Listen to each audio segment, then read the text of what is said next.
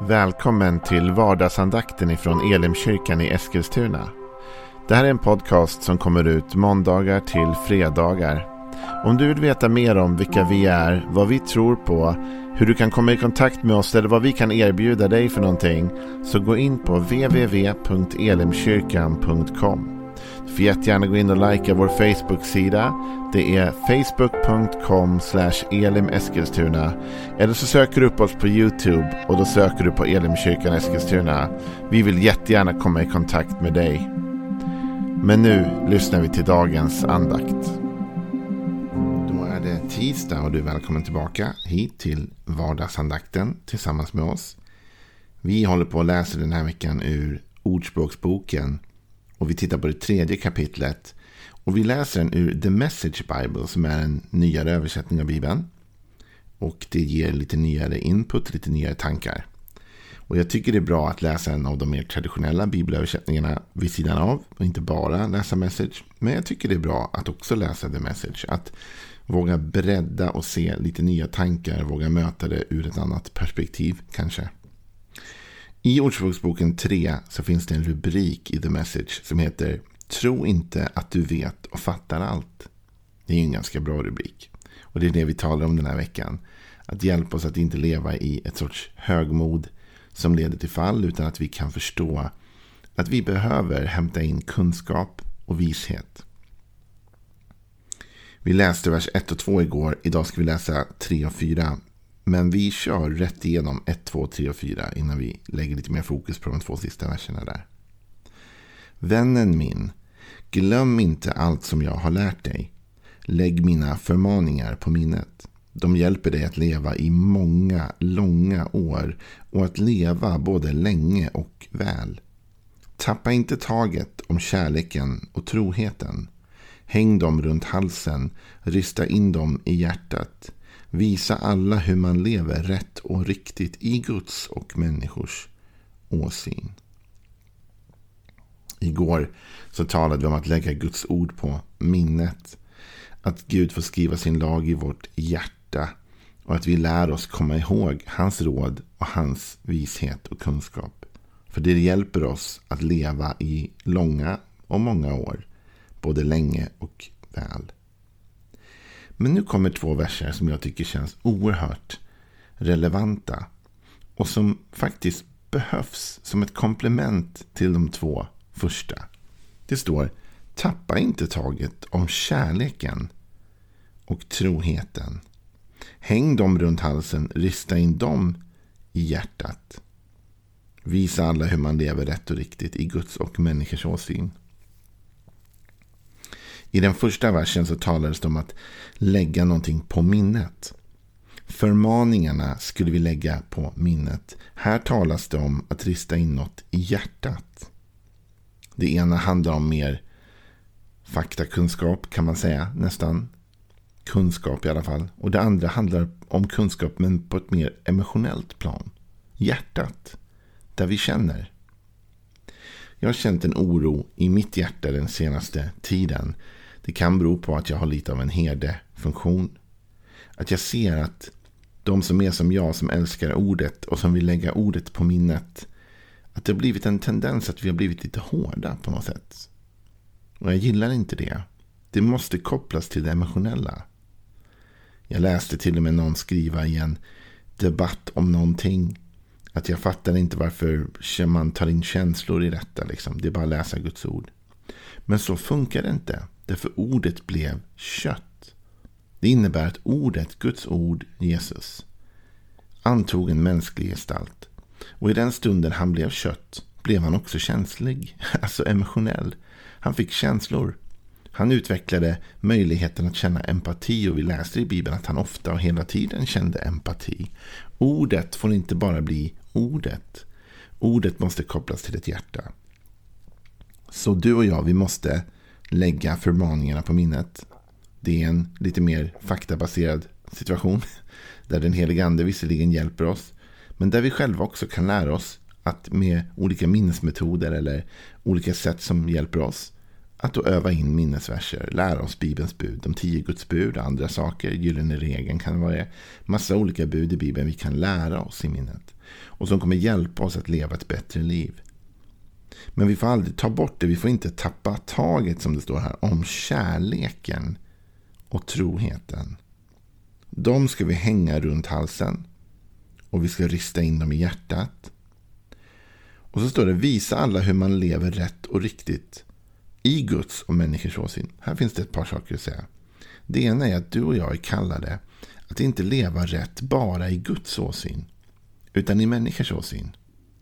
Vi är inte kallade att bara göra rätt emot Gud, utan också göra rätt emot våra människor.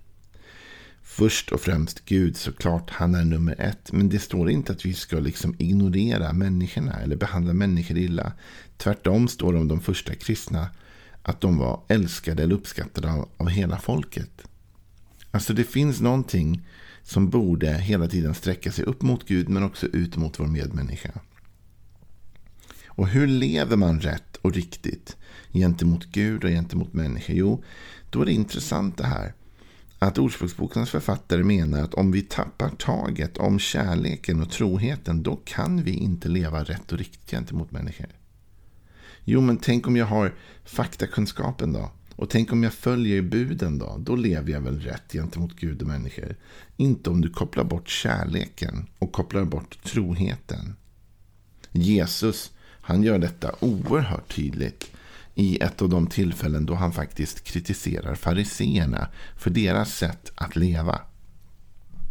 I Matteus det 23 kapitlet så läser vi många och ganska hårda ord av Jesus gentemot det religiösa etablissemanget som han tycker har tappat fokuset. Och i Matteus 23 och vers 23 så står det så här.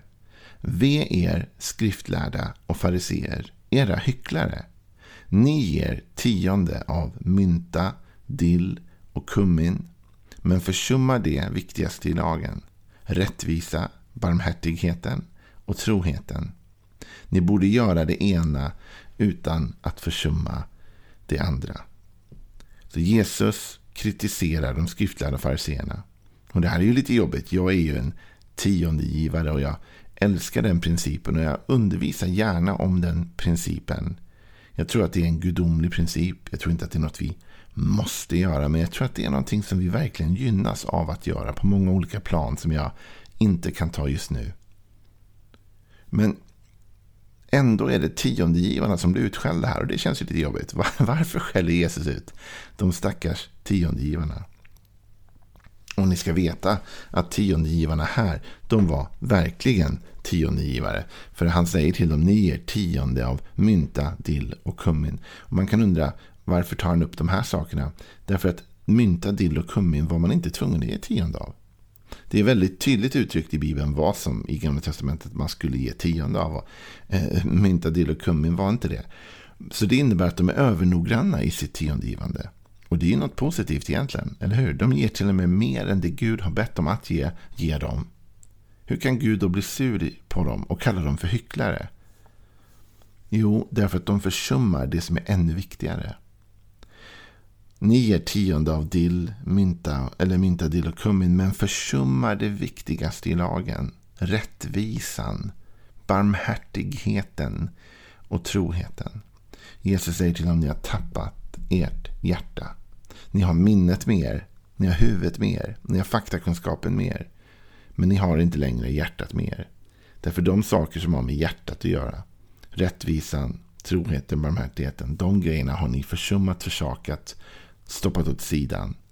Och då blir ni hycklande, för ni gör bara det ena. Och Jesus då kommer till slutpunkten, för då kan man tänka sig att Jesus säger, hörni, strunta i tiondegivandet, strunta i de där prylarna, strunta i det där noggrannheten va? och istället bara följ ert hjärta. Men det är inte alls det Jesus säger. Utan Jesus säger i slutet, ni borde göra det ena utan att försumma det andra. Det var inte fel det de skriftlärda och fariseerna här gjorde när de gav sitt tionde. Men det var fel att de gjorde det och samtidigt försummade hjärtat. Du och jag, vi sitter ofta i samma situation. Det är aldrig fel att följa Guds ord. Det måste vi göra. Det är det viktigaste, att vi följer ordet, lyssnar, lär oss, tar in. Men om vi glömmer bort att ordet blev kött. Ordet också tog en mänsklig gestalt. Och vi lägger bort vårt hjärta. Då är vi hycklare och det är ingenting värt.